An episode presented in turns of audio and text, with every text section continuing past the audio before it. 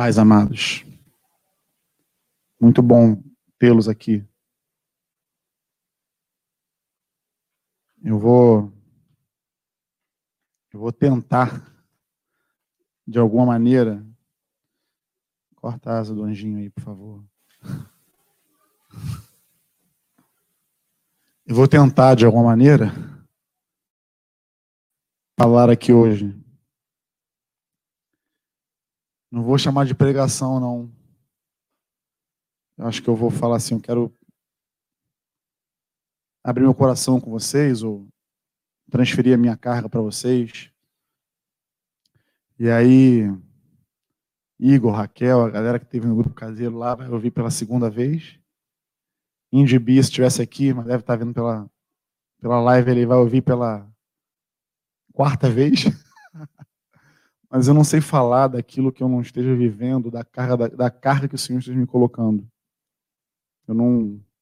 Já falei que eu não sou um, um, pregador profissional, não sei se, se esse termo existe, mas eu falo daquilo que eu vivo. E eu tenho.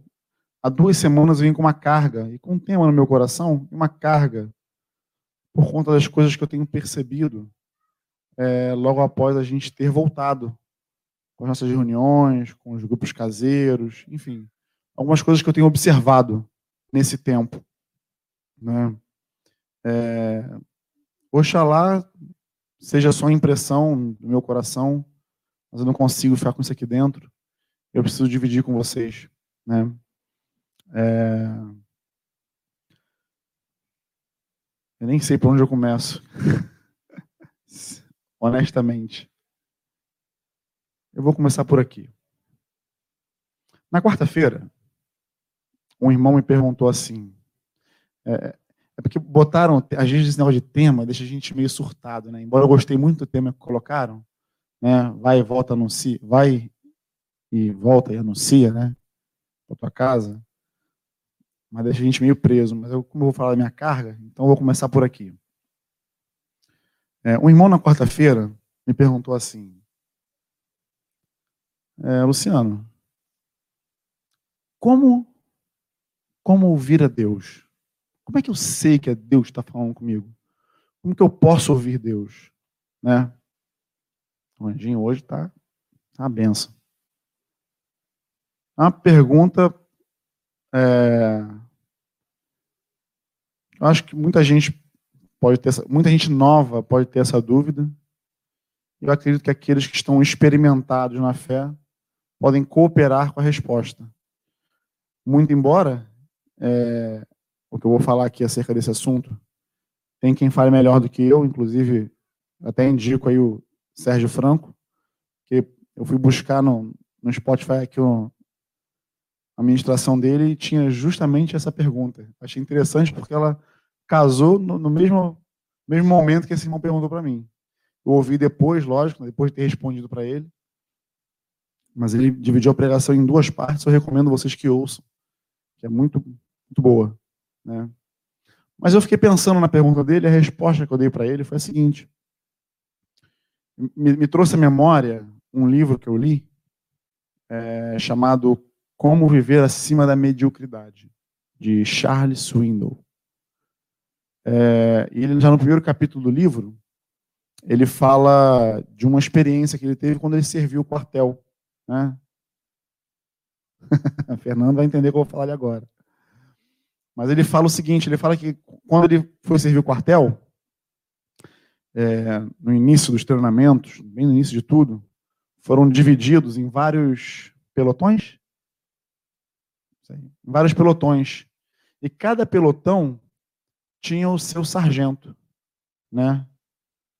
Só que ele falou que no início, nas primeiras semanas, era um Deus nos acuda.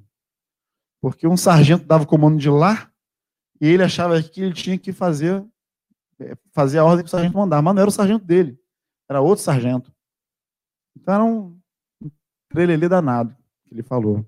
Mas conforme o tempo foi passando, é, a organização foi existindo naqueles pelotões que ele falou e cada um sabia distinguir a voz do seu próprio sargento. Podia estar quantos sargentos quisessem ali, o sargento do pelotão dele falasse, o pelotão inteiro estava afinado, né?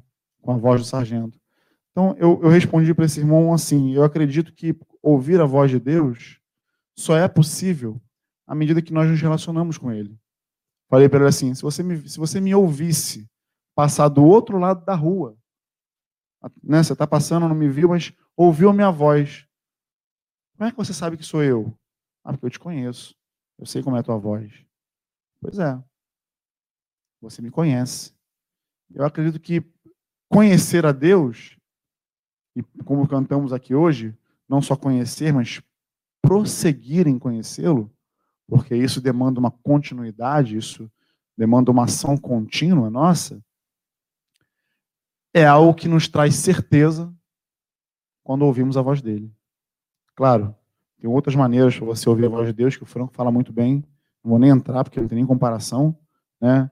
Mas ele fala, da, Franco fala da palavra, fala de algumas maneiras que Deus fala, né? Que já você nem precisa é, é, é, é buscar muito, não, está na palavra. Tem coisas na vida que você está na palavra, você está escrito, Deus falou, você segue. Mas tem para algumas outras coisas não está escrita, né? Como eu também aconselhei um casal, né? Está num momento de decisão da vida, é, buscando saber se se mudam, para onde se mudam, o que fazem, vão receber o dinheiro, vão construir uma casa, não vão. Eu falei, bom, ouvindo todo o planejamento, falei, bom, vocês ouviram Deus acerca do que vocês vão fazer? Vocês ouviram Deus para saber aonde Deus quer que vocês estejam? Né? Por quê? Porque o coração do homem faz planos, não é isso? A Bíblia não fala Tiago não fala isso. Nós, tem gente que até condena, não, não pode porque a resposta vem de Deus. Não, você pode se planejar. Por favor, planeje-se. Isso é, é, é algo nosso. Mas planeje sabendo que às vezes o teu planejamento pode não ser aquilo que Deus quer. Planeje sabendo que você se planejou, teve um trabalho de se planejar, mas Deus não quer aquilo. A resposta final, a resposta certa, vem da boca do Senhor. Entende? Então, é importantíssimo nós, como discípulos de Jesus, aprendermos a ouvir a voz de Deus, termos clareza de que é Deus que está falando conosco. Caso contrário, a gente fica igual aquele povo de Israel no Egito, dando voltas em círculos lá, ó. Morre gente, nasce gente, morre gente, nasce gente, a gente não sabe para onde vai, porque não tem clareza da direção de Deus para a nossa vida. Então, é, é, baseado nisso, eu li um texto, Marcos 5, né? Marcos 5, do versículo 1 ao versículo 20. Uma história que vocês conhecem. Galera da internet aí, eu passei para o Flavinho que ali a versão revista atualizada, mas como tem uma, uma Bíblia ungida aqui, eu estou tocando nela para ver se a unção vem, entendeu? Que o pastor presidente deixou aqui. Essa daqui é King James, entendeu? Então perdoa aí. Porque não tem King James lá no negocinho que ele, que ele bota aí. Tá? Diz assim, Marcos 5, versículo 1. E assim atravessaram o mar e foram para a região dos Gesarenos, ou Gadarenos. Eu acho mais fácil falar Gadarenos. Logo que Jesus desceu do barco, veio dos sepulcros, caminhando ao seu encontro, um homem possuído por um espírito imundo. Esse homem vivia em meio aos, aos sepulcros e não havia quem conseguisse dominá-lo, nem mesmo concorrentes. Muitas vezes já haviam acorrentado seus pés e mãos mas ele arrebentava os grilhões e estilhaçava as algemas e correntes. Ninguém tinha força para detê-lo. E noite e dia, sem repouso, perambulava por entre os sepulcros e pelas colinas, gritando e cortando-se com lascas de rocha. Ao avistar Jesus ainda de longe, correu e atirou-se aos seus pés. E clamou aos berros: Que queres de mim, Jesus, filho do Deus Altíssimo, suplico-te por Deus que não me atormentes, pois Jesus já havia lhe ordenado: sai deste homem, espírito imundo. Todavia, Jesus o interrogou: Qual é o teu nome? Respondeu ele: Meu nome é Legião, porque somos, somos muitos. E implorava insistentemente para que Jesus não os mandasse para fora daquela região. Enquanto isso, perto dali, numa colina vizinha, uma grande manada de porcos estava pastando. Foi então que os demônios rogaram a Jesus: Manda-nos para os porcos, para que entremos neles. E Jesus lhes deu permissão, e os espíritos, os espíritos imundos deixaram o homem e entraram nos porcos. E a manada, com cerca de dois mil porcos, atirou-se precipício abaixo, em direção ao mar, e nele se afogaram. As pessoas que apacentavam os porcos fugiram e relataram esses fatos na cidade e nos campos. E todo o povo correu para ver o que, o que se havia passado. Quando chegaram próximo de Jesus, observaram ali o homem que fora tomado por uma legião de demônios, assentado, vestido e em perfeito juízo. E ficaram assustados. Os que presenciaram os fatos narraram ao povo o que havia ocorrido com o endemoniado e contaram também sobre os porcos. Então o povo começou a implorar a Jesus que se afastasse daquela região que lhes pertencia. E quando Jesus estava entrando no barco, o homem que fora possuído pelos espíritos imundos rogava-lhe que deixasse, que o deixasse seguir com ele. Jesus não consentiu. Entretanto, o orientou: Vai para a tua casa, para a tua família, e anuncia a eles tudo quanto Deus tem realizado a teu favor e como teve misericórdia de ti. Então partiu aquele homem e começou a pregar por, todas as, por toda a Decápolis as coisas que Jesus havia feito por ele, e todos ficaram ficavam maravilhados. Todos, se não todos, a maioria que nos vem agora, nos ouvem, conhece esse texto endemoniado de Gadara, ou Gadareno, né? É, essa história ela aparece nos três evangelhos, Mateus, Marcos e Lucas. Lucas chega a relatar que esse homem estava nu, né? É, por que eu fiquei com essa, com essa, com esse texto na minha mente, né? Por que, que a pergunta desse irmão na quarta-feira me, me deixou também assim em alerta? Por que, que eu aconselhei o, o casal também a ouvir Deus? Por que essas coisas todas estão dentro de mim?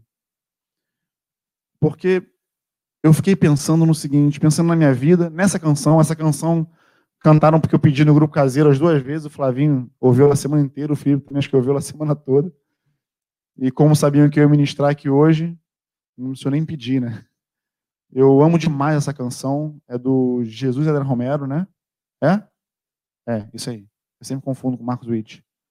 Ela é em espanhol e traduziram para português. Essa música, ela retrata a minha vida. Eu acho que retrata a nossa vida. Mas ela mexe comigo, mexe com o meu interior. Porque eu, eu fico me perguntando o que seria de mim, de fato, se eu não tivesse sido alcançado por Jesus. Quem eu seria hoje? É bem possível que eu fosse como esse endemoniado de Gadara. É bem possível que hoje eu não estivesse mais aqui. Quando eu olho para a minha vida e da maneira como fui resgatado, eu vejo que realmente, se eu estivesse vivo, eu estaria envolvido com coisas muito ruins muito ruins.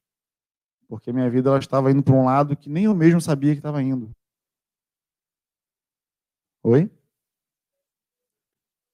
É, eu estou falando que eu não saberia se eu estaria vivo, né? Sem Jesus, hoje.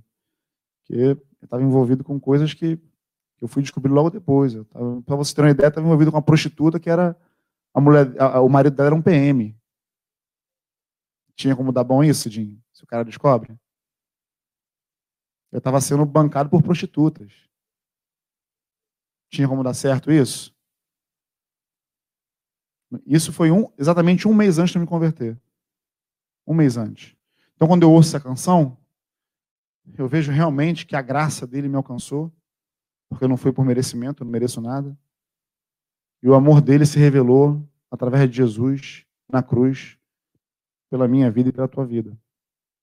Então, quando eu vejo essa história do endemoniado de Gadara, eu eu percebo, eu, eu, eu fiquei pensando, gente, o encontro com Jesus, ele tem que mudar vidas. E aí começa a me dar aqueles comichões, porque eu comecei a observar, como eu falei, eu comecei a observar a nossa, o nosso retorno, a nossa volta, e aí, ó, por favor, em nome de Jesus, você que está me vendo aí em casa, vocês aqui, eu falei que eu estou rasgando meu coração, não me interpretem mal de maneira alguma. É, eu quero compartilhar o meu peso com vocês. Mas a impressão que a gente, que eu, que eu não vou falar a gente não, porque eu não vou botar os dois na, na não. Eu. A impressão que eu tive, pelo menos, assim, é, o feeling, a percepção, é de que parece que essa pandemia, ao invés de deixar a gente mais focado, dispersou. Parece que os assuntos que nós falamos nas lives, nos, né, nas ministrações, nas lives, nas reuniões, enfim, parece que não serviram de nada.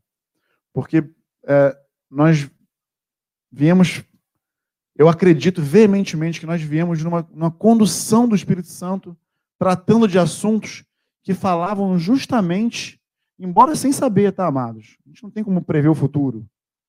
Né? Mas a gente, eu, eu, pelo menos, creio que, conduzido pelo Espírito Santo, vocês, por favor, peguem lá as lives de trás e vão observando os temas que nós fomos abordando e as nossas, as nossas orientações para a igreja virtual, né? de maneira virtual. A gente vinha pedindo para que você se preparasse, para que a igreja se preparasse, para que todos estivessem atentos, preparados para quê? Porque após esse momento, seria o momento da igreja avançar. Seria o momento da igreja crescer. Seria o momento da igreja multiplicar. É mais ou menos aquilo que Jesus falou para os discípulos: ó, oh, vocês olhem para os campos. Estão brancos. Está na hora da colheita. Mas poucos são os ceifeiros. Poucos são aqueles que vão ceifar. Não tem, não tem, não tem obreiro para colher esse campo imenso. E a impressão que eu tive, que eu tenho, é de que parece que nós estamos dormindo. Parece que o evangelho de Jesus, o evangelho do reino, não tem mais assim substância na nossa vida. Parece que, sabe, a gente já se acomodou, acomodou com esse momento que vivemos. Eu estava aqui agora também percebendo na reunião, parece, parece que nós somos meio estranhos uns com os outros. Eu falei, meu Deus, o que está acontecendo? Caramba, se tu estiver de máscara, eu falo contigo. Se tu não estiver de máscara, eu não falo. Você pegou? Você não pegou? Você vai transmitir? Não vai? Né? Lógico, guardando os devidos cuidados, amado, eu sei disso. Mas eu falo de, de algo que nós, nós somos separados, que nós fomos enviados, que nós fomos é é é, é, é, é, direcionados a fazer. Pregar, falar, mudar a realidade do, do, do, do ambiente que nós vivemos. E aí, quando, eu, quando a gente pensa que vamos, vamos Vamos reengrenar esse motor. Aí na outra vez, tá parecendo aquele Opala que tu tinha, esse de, de álcool. Demorava para poder pegar. Não, Opala não, Maverick. O Maverick pegou fogo. Ah, qual que demorava a pegar que tu falava? Qual que demorava a pegar que tu falava que demorava? Ah, um Passat, ah, então. Não pega de jeito nenhum, meu Deus do céu. Amados, o tempo é agora o tempo de ficar em casa, se preparando, passou. Quando eu olho para o Evangelho, quando eu olho para a minha vida, quando eu olho para a igreja, Jesus tem que ser um motivo de transformação para nós. Aí, quando, por exemplo, eu ouço um, um irmão, como é que eu ouço Deus? Como é que eu ouço Deus, Luciano? Puxa vida. Tu nunca ouviu? Nunca ouviu? E aí, lógico, se eu ouço isso de um, eu fico preocupado com os demais, não fico? Eu tenho que ficar. Eu sou pastor. Eu disse, meu Deus, quantos mais também devem ter vontade, porque eu até acredito que ele foi muito corajoso em perguntar. Deixou a autoimagem dele de lado, se humilhou e falou: Como é que eu ouço Deus? Bacana.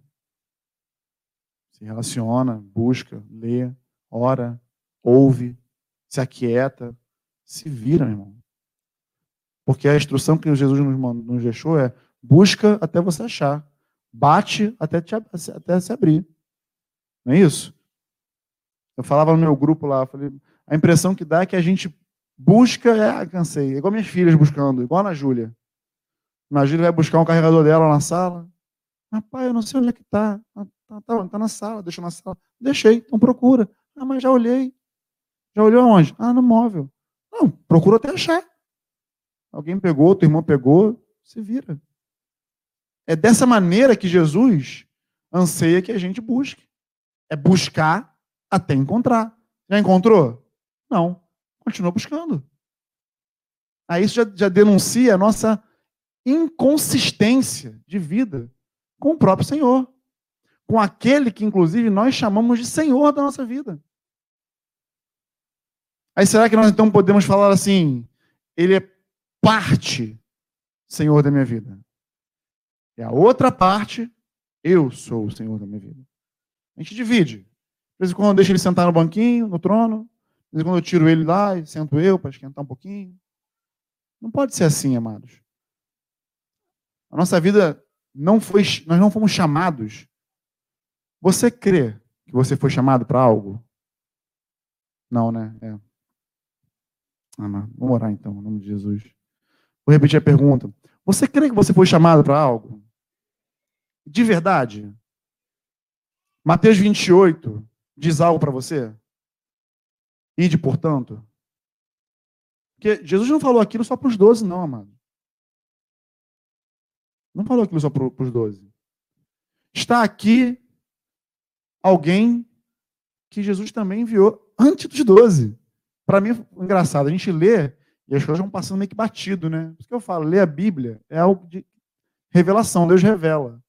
Eu, talvez você já deve ter sido revelado primeiro que eu, né? Mas eu fui essas duas semanas atrás. Quando eu me dei conta que Jesus enviou esse camarada aqui. Antes dos doze. Antes do Espírito Santo vir, antes de Atos, antes de tudo isso, ele vai lá. Por quê? A região ao qual Jesus aportou lá, era uma região de ímpios. Era uma região dominada pelos gregos. Era um cinturão de dez cidades, por isso o nome Decápolis, aonde ali existiam pouquíssimos judeus, pouquíssimos. Ali quem, quem habitava nos gregos, era uma cultura grega, era uma cultura pagã, era idolatria, idolatria a deuses pagãos. Por isso os porcos lá pastando, porque eram, eram animais que eram é, é, é, servidos em sacrifício aos deuses pagãos. Né? É, era um lugar onde se praticava orgia atrás de orgia como culto. Então, quando Jesus pisa na terra daqueles homens, e há quem diga que ele foi para aquele lado de lá para poder descansar, porque sabia-se pela história que ninguém que era judeu iria para aquele lado de lá do, do Mar da Galileia, eu, eu tenho minhas dúvidas. Eu não vou dizer que não, não sei. Mas eu fico com minhas dúvidas. Como eles colocam a opinião deles, ele foi para descansar? Eu acho que não, porque eu acredito que Jesus não faz nada sem um propósito. Acho que ele atira e vamos ver no que vai dar. Ele é Deus, ele é o Senhor. Ele sabia. Embora os demônios que estavam naquele homem, quantos demônios eram? Vocês sabem, não? Quanto é uma legião? Seis mil. Seis mil candão dentro de um. Pensa na bagunça que não era. Seis mil demônios. Mais ou menos aí. Os demônios não sabiam que Jesus ia para lá. Quando viram ele, já foram correndo. Os demônios fizeram algo que os discípulos ainda nem tinham feito. O que, que o demônio fez? Correu e ajoelhou e adorou. Reconheceu, sabia quem era Jesus. Os discípulos ainda estavam meio assim, olhando. Será que é o Messias? Será que não é? Na noite anterior, Jesus tinha acabado de acalmar a tempestade, aí já ficaram olhando quem é esse, que até os mares ele repreende dá ouvido. Mas acho que Pedro, principalmente, devia ser o que tinha mais assim. Não, Tomé, né? Tomé era o que mais duvidava. Mas os demônios vieram adorar o Senhor.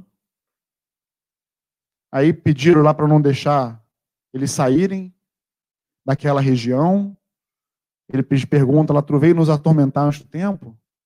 Por favor, não deixe a gente sair daqui não, manda a gente para os porcos. Porque Jesus já tinha poder para mandar eles para o castigo eterno. Era o que eles não queriam. Por isso que eles falam aqui, ó, veio nos atormentar antes do tempo? Previsto?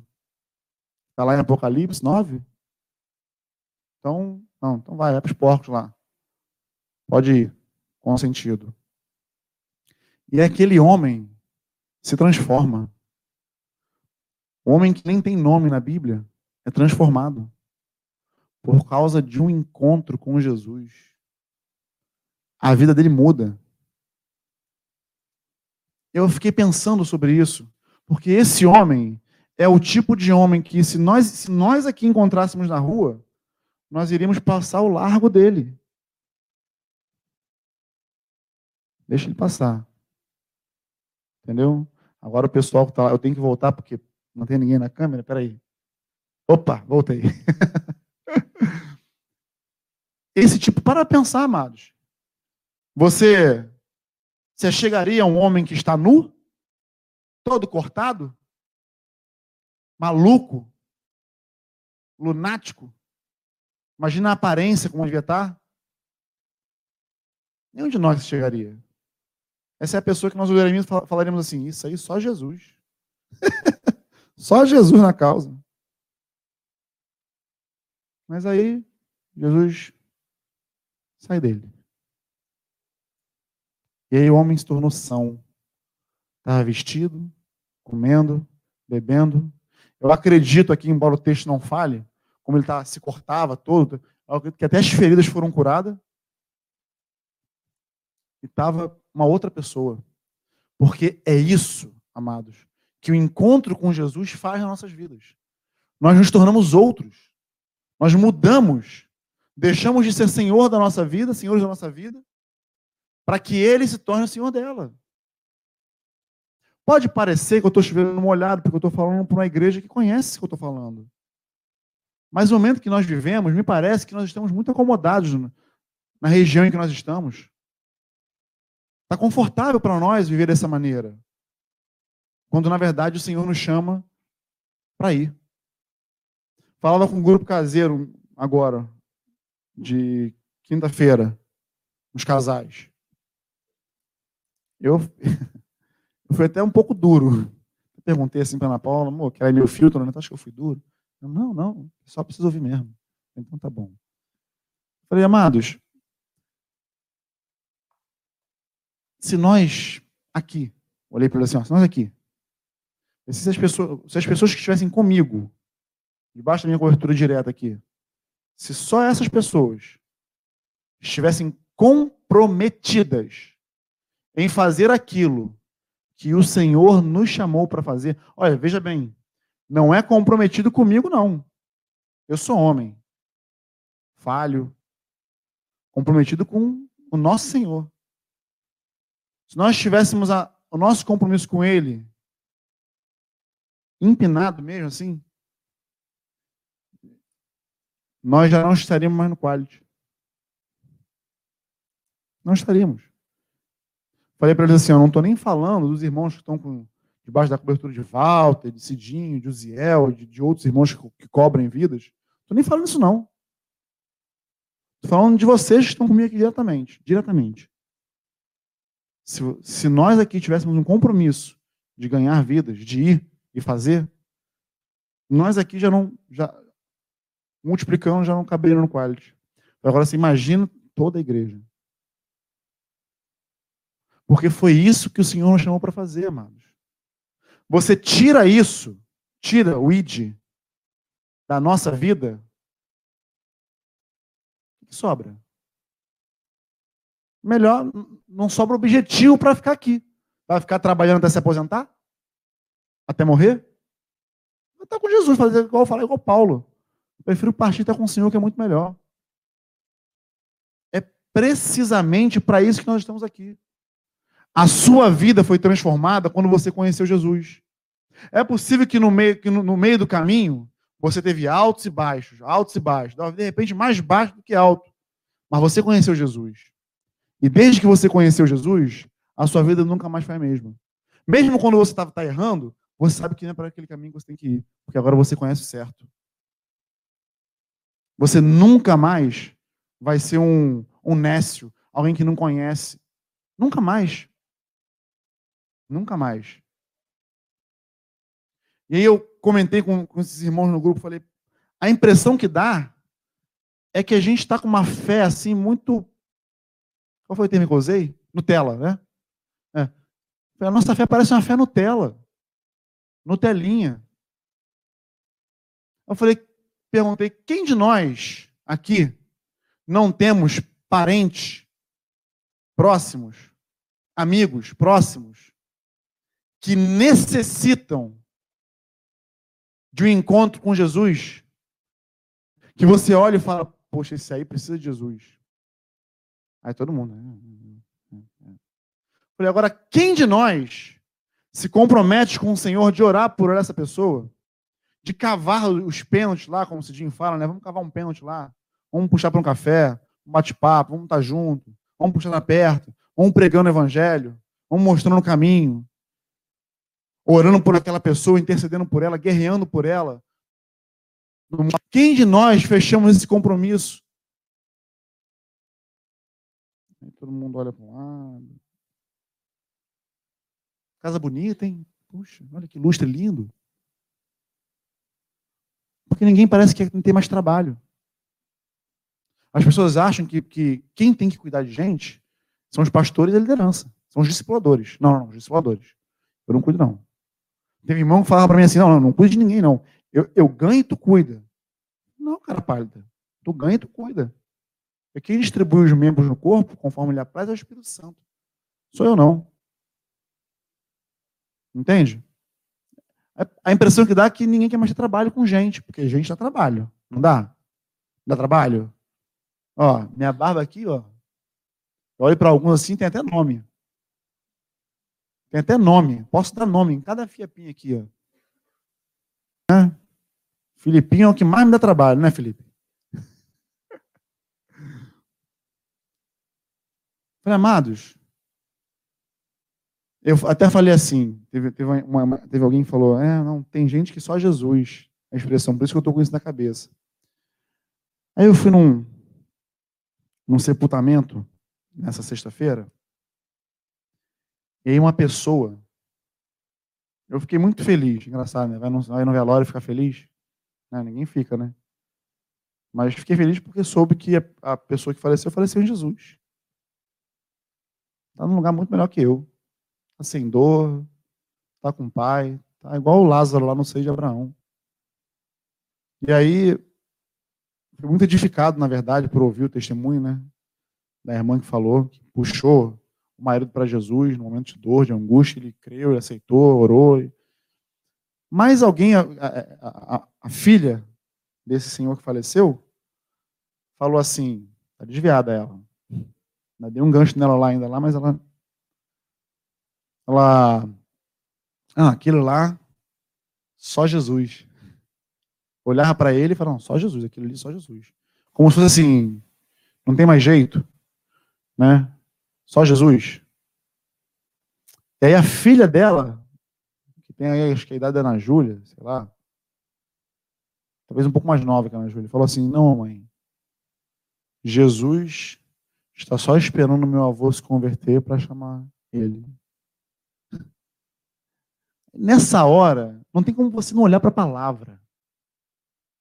E ver Jesus falando, ó, deixe vir as criancinhas, porque das tais é o reino de Deus. Temos que ter a fé como de uma criança, temos que ser como criança. Porque enquanto a mãe olhou para a situação e falou: aquele ali é só Jesus, a criança, que às vezes nós desconsideramos, né? Que ah, não sabe de nada, eu sou mais velho, eu conheço mais, é inocente, falou: Jesus está só esperando ele se converter. E foi assim. E foi assim. Ele se converteu, depois de um tempinho, pouco tempo depois, faleceu. Está na glória. Mas a impressão que eu tenho é que nós não cremos mais, nós, nós somos como essa mulher, nós somos movidos pelas circunstâncias que nos cercam. Nós somos movidos por aquilo que nós vemos, não por aquilo que nós cremos. Deixamos de ter ousadia, deixamos de ser intrépidos, deixamos de, de anunciar o evangelho com poder. Não falo com poder de milagre, não, de botar, embora isso corrobora também a nossa fé. Mas eu falo de anunciar, como Paulo fala. Anuncia em tempo e fora de tempo. Tem tradução que fala, quer seja oportuno, quer não.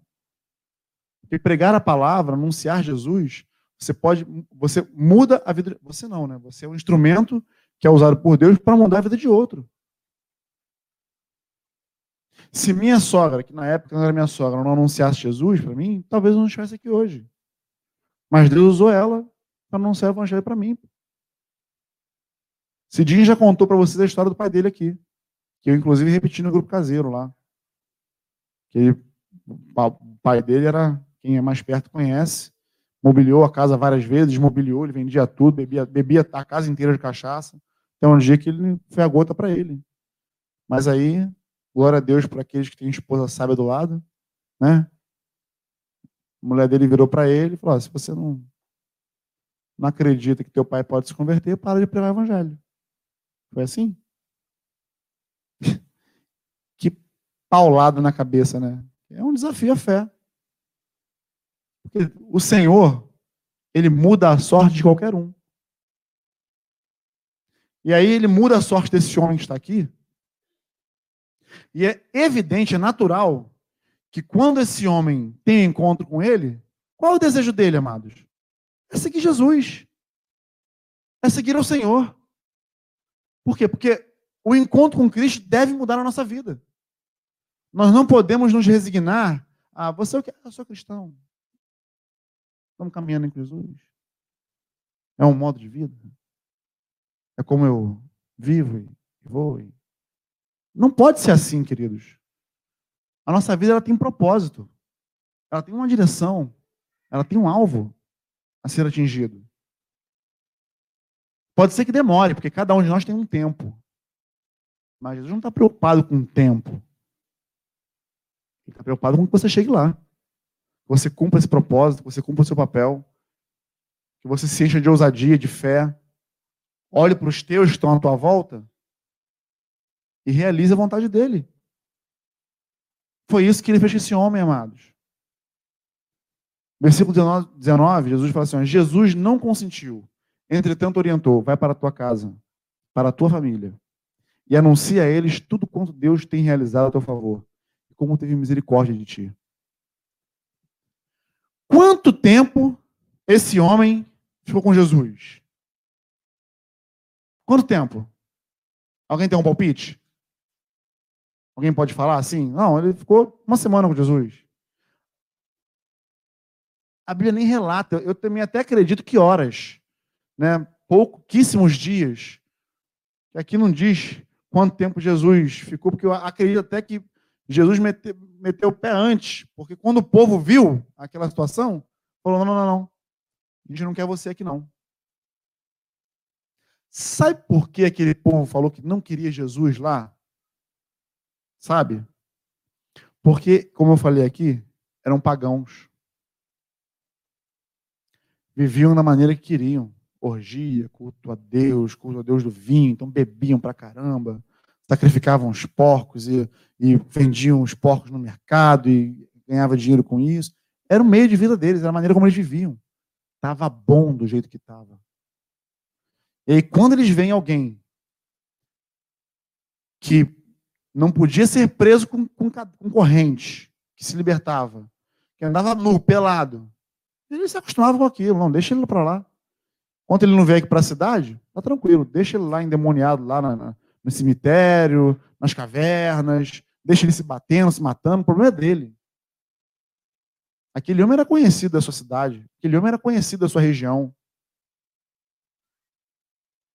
E aí, quando o povo vem para ver o que Jesus tinha feito e o que os, os tem uma tradução que fala porqueiro, né? É, os que cuidavam dos porcos lá anunciaram, eu vi o que ele fez. Cara estava endemoniado aí, ó. Ele, ele nem, como diz minha filha, nem rolou um fight, não. Ele só falou, os caras saíram aí, os porcos, ó, precipício para baixo. Aí todo mundo já olhou e falou: ih, rapaz, esse cara aqui não era certo, não. Por quê?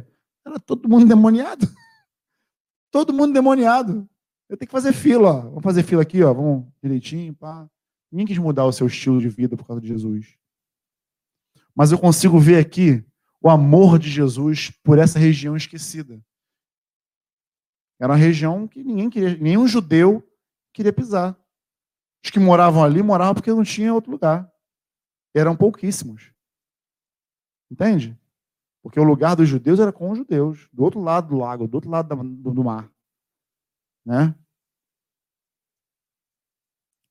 Mas eu me lembro de João 3,16. Porque Deus amou o mundo de tal maneira que deu seu filho para que todo, todo aquele que dele crê não pereça, mas tenha vida eterna. Aí Jesus fala assim: Não, você não vem comigo, não. Volta para os teus. Fala daquilo que Deus fez por você. Fala daquilo que o Senhor fez por ti. Esse homem fez seminário? Esse homem foi batizado? A Bíblia não diz, eu não, eu não posso dizer que foi. Esse homem ficou dias, horas com Jesus. Jesus falou assim: não, vai lá, eu tenho aqui um papiro que eu escrevi, que eu pedi para Mateus aqui escrever. Mateus 5, 6 e 7. Ensina aqui a de daqui do reino. E fala aí, ensina e batiza. Não. Ele simplesmente falou: vai lá e anuncia das coisas que Deus fez contigo. Porque quando você vai anunciar para alguém, a primeira coisa que você pensa assim, mas eu não sou pastor, eu não sou líder, eu ainda não entendo de Bíblia, não, não tenho muita intimidade com a Bíblia, não sei da Bíblia toda ainda. Jesus não, não considerou esse com aquele homem. Vai para tua casa. Anuncia a eles tudo quanto Deus tem realizado a teu favor.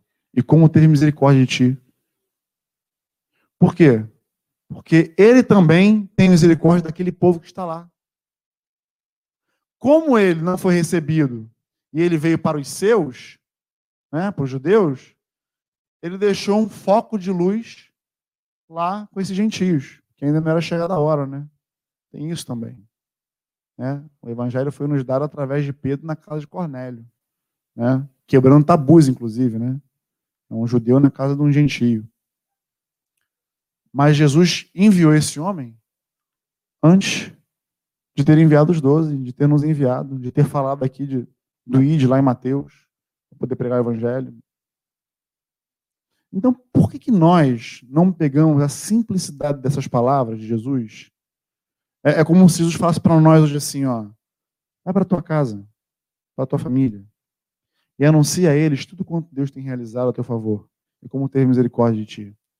Você foi alcançado pelas misericórdias do Senhor? Você consegue olhar para a tua vida e ver assim, caramba, se as misericórdias do Senhor não se renovassem na minha vida, mais de mim. Você tem sido favorecido por Deus?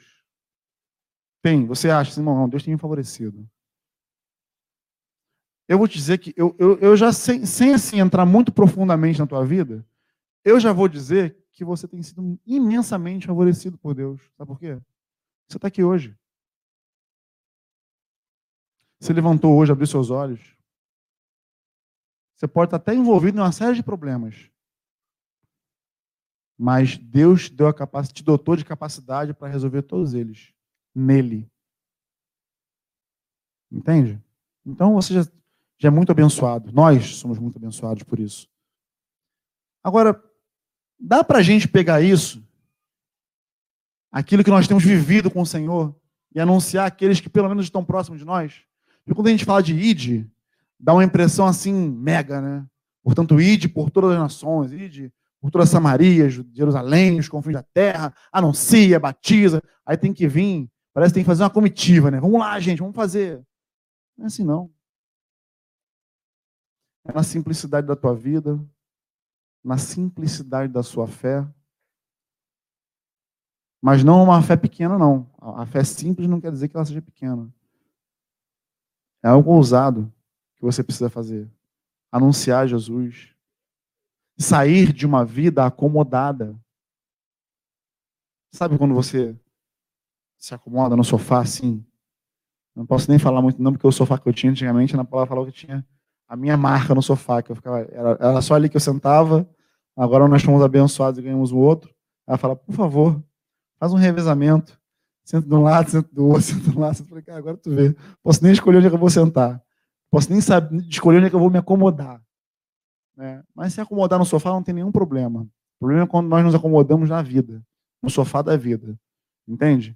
Deus não nos chamou para poder sermos acomodados. Deus nos chamou para poder anunciar.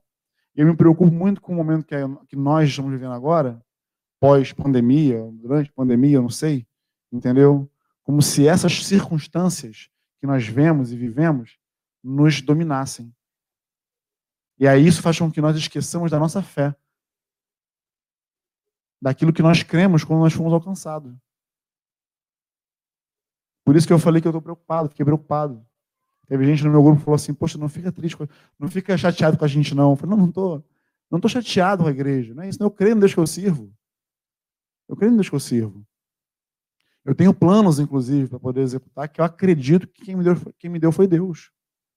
Mas eu, acredito, eu, eu vinha acreditando que a gente ia chegar, retomar e já ia, já ia, a bola já ia rolar e a gente ia chegar junto. Mas agora eu vou ter que dar uma segurada no freio e reaver alguns assuntos. A, a, a visão que eu tive, a visão que eu tenho, na verdade, é como se nós fôssemos assim. A Bíblia fala que nós somos soldados de Cristo, não é isso? Não é isso? Soldado de prontidão, pá, roupa. Mas a impressão que eu tenho é que nós somos aqueles soldados, nós, estamos, nós estamos, é nós somos, é que nós estamos como igreja, como aqueles soldados que já sabem assim, que não tem muita coisa para fazer no quartel, ou que não está em guerra. Aí sabe que fica assim, sabe?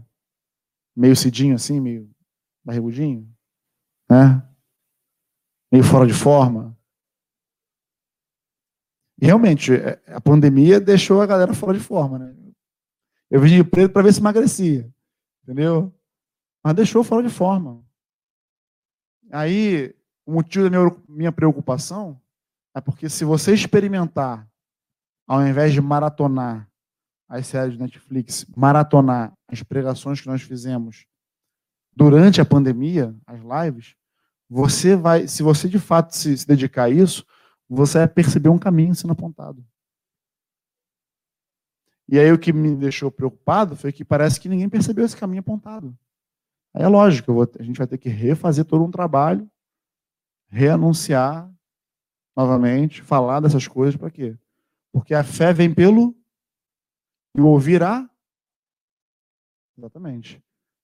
Aí a gente tem que anunciar a palavra, pregar. Eu achei interessante Cidinho está falando disso. No dia, que, é, é, no dia seguinte, Cidinho falou que da palavra, né, da pregação, da loucura da pregação. Na verdade, quando voltou, Cidinho falou, pregou, e logo depois minha sogra falou que teve uma revelação através daquele, do que ele falou. Mas é algo que ele já fala com ela há 20 anos. E aí a, a pregação revelou ela. Aí ele veio no, dia, no domingo seguinte, no domingo passado, falando da loucura da pregação. Não é isso? É, na segunda-feira, logo depois dessa reunião, eu vi uma irmã, estava lá em casa, no trabalho, home office, né? Então, estava numa reunião virtual, e tinha lá uma líder lá da equipe dela lá, fazendo o quê? Pregando. Pregando o quê? Metas, crescimento, avanço. Pregando contra o quê? A procrastinação, a acomodação. É, tá pregando, só não está pregando palavra mas está pregando a linguagem corporativa. A pregação ela tem um papel importantíssimo no meio da igreja. Mas aí parece que quando nós falamos aqui da pregação, parece que é algo que só um profissional é capaz de fazer. Só alguém que foi ungido, deitado no azeite, flambado no óleo, é capaz de fazer isso. Quando na verdade não é. Não adianta a gente ficar só pensando na, nos entes queridos e nas pessoas que nós gostaríamos que crescem em Jesus como nós cremos, se nós não nos movemos para poder avançar nesse território. Eu duvido, ó, estou falando isso porque eu creio no Deus que eu sirvo. Eu duvido, se você não dedicar a tua vida, orar por alguém, focar nessa pessoa, vira um sniper lá que o pessoal fala, né? A gente jogou um paintball ontem. Rapaz, nem fala de paintball, com as pernas todas doídas. A idade chegou. Jogamos paintball ontem. E aí tinha uns irmãozinhos que ficavam só lá atrás, assim, ó, né, Flávio? Só intocado lá atrás, ó. Tum, tum, tipo de sniper. Flávio. Leozinho também ficou de sniper lá atrás, era a nossa contenção lá atrás. O último a morrer. Entendeu? Mas seja um sniper espiritual. Olha para a pessoa, ora a Deus, assim, eu vou orar por essa pessoa, vou interceder por ela. Eu vou clamar pela vida dela e vou buscá-la, vou investir na vida dela, porque ela precisa tanto de Jesus quanto eu. Experimenta. Traz para perto. Insere no meio da igreja. Traz para um grupo caseiro. Chama para um café na tua casa. Me chama para poder ir lá. Chama o Cidinho, chama o Ziel, chama quem for. Para estar tá junto, para misturar, para orar, para pregar. Mas prega também. Fala também. Fala daquilo que Deus tem feito por você, da misericórdia que Ele teve de ti. Você não precisa ser um expert nisso. A tua fé já é o suficiente. Aquilo que o Senhor tem feito pela tua vida já é mais do que suficiente.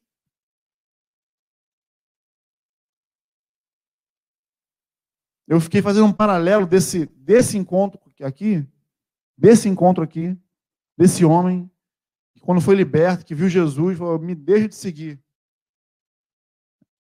E aí, num paralelo que eu falei até num outro grupo, com os solteiros, eu falei desse homem aqui com o jovem rico. Para o jovem rico, Jesus falou o contrário. Olha que interessante. Só existem duas pessoas que eu conheço na Bíblia. Se eu estiver errado aí, os, os universitários me ajudem. Mas que eu me lembre aqui, só existem duas pessoas que Jesus disse assim: vem e me segue. Uma foi um camarada que Jesus falou assim: ah, ele chama aí, o amiguinho fala assim: não, deixa eu enterrar meus, deixa eu me despedir dos meus pais. Aí ele fala: deixa os mortos enterrar os mortos, segue-me tudo. Um é esse, e o outro foi esse jovem rico. Além dos doze, foram esses dois. Jesus fala para esse jovem rico: bom, uma coisa te falta, ama ele, fala a verdade para ele, fala, vende tudo, dá para os pobres, por vem me segue. Vai ter um tesouro no céu. Ele falou justamente o contrário do que ele falou para o endemoniado de Gadara. E aí ele retrocede. Eu lembro até da, da, da cena lá de Nicodemo no, no, no, seriado lá. Chorando lá, e Jesus fala assim, pô, tu chegou tão perto. Chegou pertinho. Não entrou.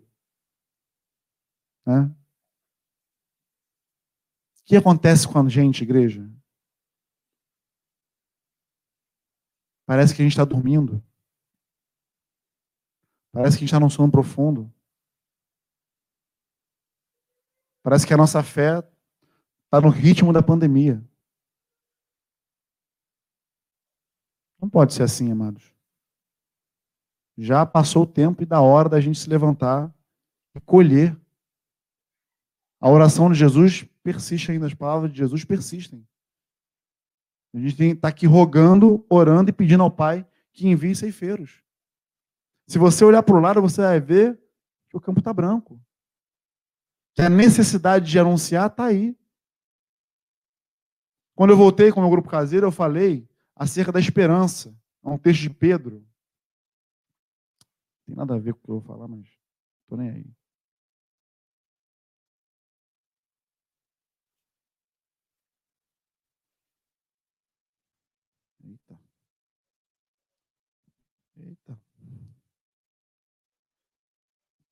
Poxa, acho que essa Bíblia aqui não tem Pedro, não. Ah, tem aqui. aqui. Achei que não tinha. Cadê?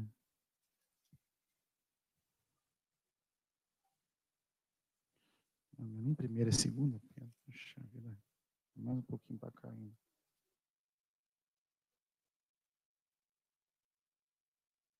Oh, Jesus. Calma aí, tem paciência aí, tá, amados? Nome de Jesus. Aqui, vê agora.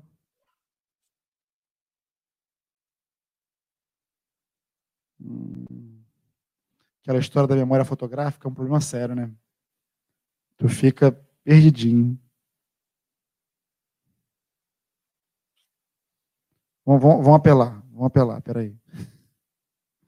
Vamos apelar para a Bíblia aqui da digital.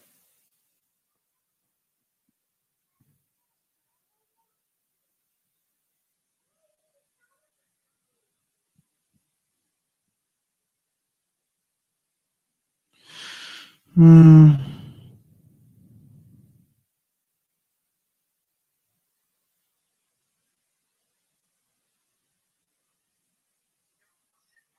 Amém.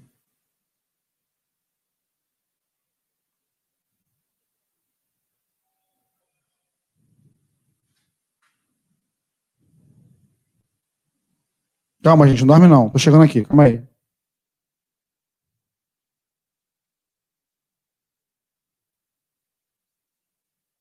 Achei. Pô. Confundi por causa de um versículo. 1 Pedro, 1 Pedro 3,15. Ele está falando de um tema e tal. Ele, ele entra e fala assim: antes reverenciar a Cristo como Senhor em vosso coração, estando sempre preparados para responder a qualquer pessoa que vos questionar quanto à esperança que há em vós. Que esperança é essa? Quando alguém te questionar, como é que você passou esse momento de quarentena? O que você tem feito para viver? Baseado em que você tem esperança nesse mundo que está perdido? Que é doença, é guerra, é maldade. O que te motiva a viver? O que te motiva a continuar? Qual é a sua luz no fim do túnel? Porque o mundo pergunta, amados. Então, eu, eu, o primeiro grupo caseiro que a gente começou foi esse tema. Foi a gente tem que estar preparado. Sempre preparado. Para quê? Para dar conta da esperança que é em nós. Porque o mundo também quer essa esperança.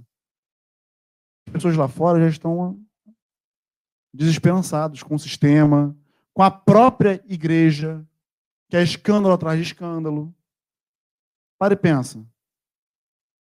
Quantos escândalos não tem aí? É pastor sendo preso, é pastor metido com política, é pastor fornicando, adulterando. Aí a gente né, fica até num sanhaço, fala até o quê? Eu sou pastor. Ih, fica até meio que não sanhaço, mas como a gente não tem a nossa vida por preciosa, né? Então a gente segue anunciando, segue falando. Mas é preciso que uma geração de homens e mulheres se levante com ousadia, autoridade, intrepidez, para anunciar esse evangelho do reino. Não um evangelho com açúcar. Um evangelho que é capaz de mudar vidas, como mudou a minha, a tua e a desse homem que encontrou Jesus. Com mais de seis mil demônios dentro dele. Louco, considerado louco pela sociedade. Um caso perdido, sem fim, isolado, excluído, mas que se tornou o primeiro missionário a ser enviado por Jesus. Para pensar nisso. Eu olhei ali, eu falei, ih, caramba, Jesus enviou o cara. Primeiro missionário a ser enviado. Para e pensa, já tinha pensado nisso? Alguém já tinha pensado nisso? Fala aí. Puxa vida. Já tinha pensado nisso, Zé? Não. Você já pensou nisso? Você já pensou? É presidente de outro nível, né? Ele tem falado, né? Eu não ficava aqui todo empolgado, falando, poxa. Mas, cara, para pensar, amados. E depois desse, muitos outros, como eu e você. A nossa vida é pautada nessa missão, nesse propósito de anunciar. Não dá para ser diferente. Entende? O nosso encontro com Jesus tem que mudar a nossa vida. Tem que mudar a visão acerca de quem somos. Viver com Jesus e continuar tendo as mesmas práticas que nós tínhamos é pura religiosidade, não vai te levar a lugar nenhum. Na verdade, eu estou para te dizer que você está perdendo tempo. Tempo, energia. Mas se dedica. Se dedica a buscá-lo, porque você vai encontrar. Se dedica a conhecê-lo e prosseguir em conhecê-lo, porque ele vai se revelar. E ele vai te revelar. Porque é interesse dele. Mais do que meu interesse, de querer que vocês caminhem com Cristo, de querer que vocês se salvem, que vocês alcancem salvação, que vocês vivam uma vida plena de tudo aquilo que o Senhor tem para vocês, muito mais do que nós, ele tem esse interesse. Mas quando um lado só tem interesse e o outro não, aí fica difícil de, de juntar. Fica difícil de equalizar isso. Entende? Não adianta o Senhor, como Pai, querer e nós não. Nós precisamos querer. Aí naquele dia que a gente não quer muito, sim, é nesse dia que a gente tem que buscar querer mais ainda. Entende o que eu falo? A gente não pode estar sujeito às nossas próprias vontades, sujeito às nossas próprias paixões. Temos que levar a nossa mente cativa a Cristo, sujeitar a nossa vida a Ele, renunciar ao nosso eu e viver plenamente tudo aquilo que Ele tem para nós, amados. Em nome de Jesus. Que para pensar a pergunta dessa canção: que seria de você e de mim se Ele não tivesse nos encontrado, nos alcançado? Se não fosse pela graça dele e misericórdia, aonde eu e você estaremos hoje? É um convite a pensar. É um convite para que a gente se volte para ele. É um convite para que a gente se comprometa com ele. Até o ato de estar aqui, numa reunião como essa, ou num grupo caseiro, como eu falei lá, não é um ato de compromisso com o Cidinho, o Ziel, o Luciano, com quem quer que seja. É um ato de compromisso teu com o Senhor. Nós não vamos julgar você porque você vem ou não vem.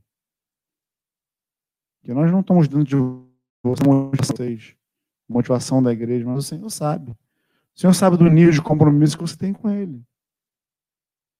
Em ser atuante naquilo que Ele te chama para fazer. Eu queria externar essa minha preocupação e queria convidar vocês a se juntar a mim e se arrepender desse caminho, se assim for. E eu posso colocar isso em palavras? Voltar às primeiras obras. Voltemos às primeiras obras. A obra de quando nós conhecemos o Senhor e realizarmos com todo o vigor que tínhamos aquilo que Ele nos chamou para fazer ainda que fosse servir um copo d'água para alguém, mas fazíamos com a consciência de que fazíamos para o Senhor. Amém? Em nome de Jesus, não se acomoda no sofá da vida, que não foi para isso que o Senhor te chamou. Em nome de Jesus. Amém? Podemos orar?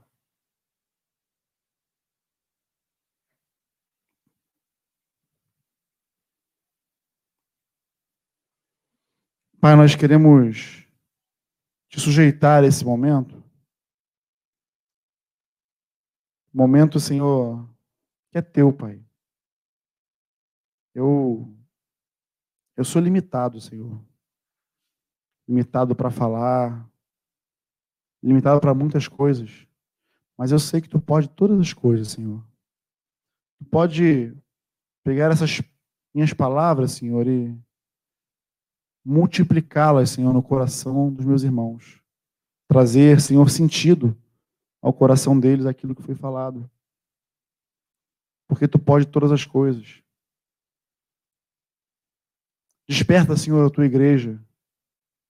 Não permita, Senhor, que sejamos como aquelas virgens, Senhor, que estavam dormindo à espera do noivo. E quando o noivo chegou, elas não puderam entrar nas bodas porque não vigiaram, não se prepararam, não se atentaram. Foram vencidas pelo sono, pela distração. Em nome de Jesus, Pai, levanta a tua igreja como um exército, como boca profética nessa terra, para falar da tua vontade sem medo, sem o temor de ser julgado. No nome de Jesus, aquece com a tua palavra, Senhor, o coração dos meus irmãos. Traz a verdade do teu evangelho sobre a tua igreja. Que possamos olhar para ti, Senhor, nos achegar a ti e nos arrependermos, Senhor. Porque quando quanto mais perto chegamos de ti, menos de nós nós temos. Que possamos falar como o João Batista.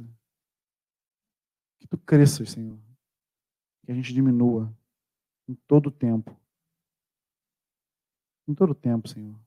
Não permita, não permita que a nossa vontade, que a vontade da nossa carne, seja maior que o teu desejo em nos usar, do que o teu desejo de nos fazer crescer em ti, como homens e mulheres maduros, plenamente aparamentados por ti, para fazer aquilo que temos por missão, por chamado, por propósito. Revela isso, Senhor essa obra homem nenhum pode fazer. Nem o mais eloquente dos pregadores é capaz de trazer essa revelação, Senhor, ao homem. Traz essa revelação no meio do teu povo. Que possamos nos preparar, Senhor, recuperar esse tempo perdido. E possamos cumprir o que foi dito por ti, Senhor, onde as portas do inferno não prevaleceriam contra a tua igreja. Vamos saquear o inferno, Senhor. No nome de Jesus. No nome de Jesus. Amém.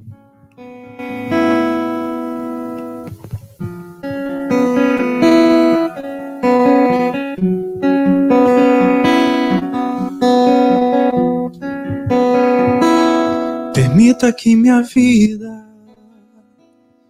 esteja escondida, guardada e protegida na rocha de amor. Permita que a mensagem supere o instrumento, que o meu maior alento seja alegrar a ti. Permita que eu veja com os olhos da beleza a cor da natureza, manso e humilde de Cristo. Permita que eu seja como aquela estrela que orienta os navegantes andando pelo mundo que Cristo é o norte que muda a nossa sorte. Permita a honra de pra sempre te servir. Permita que eu seja mais um que se entrega. Permita que eu tenha o coração de uma criança que se alegra enquanto dança por te ter como pai.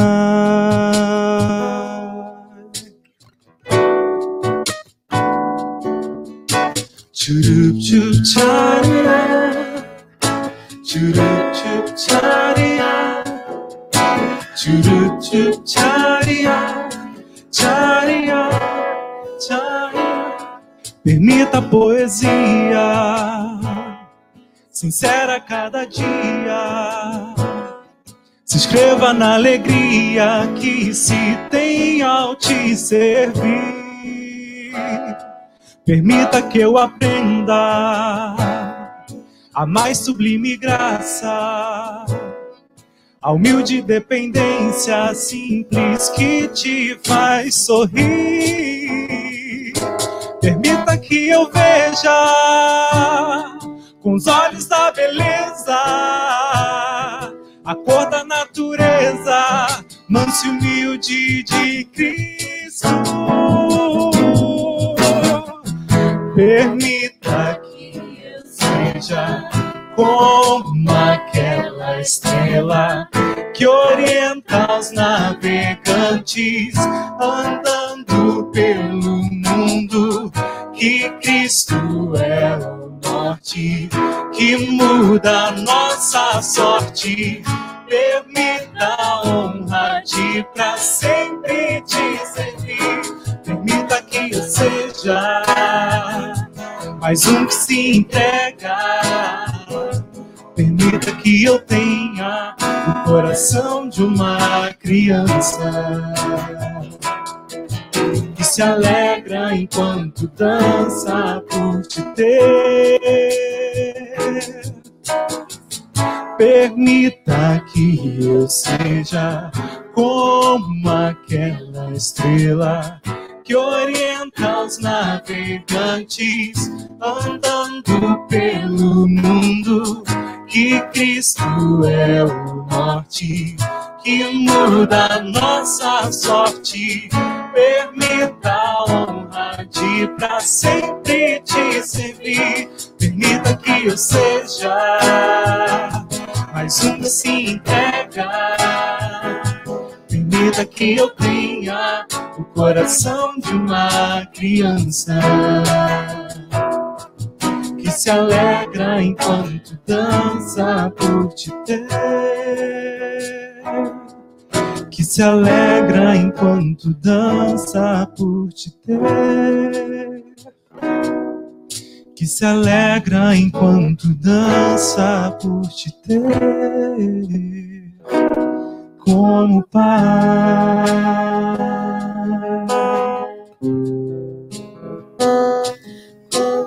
Como pai.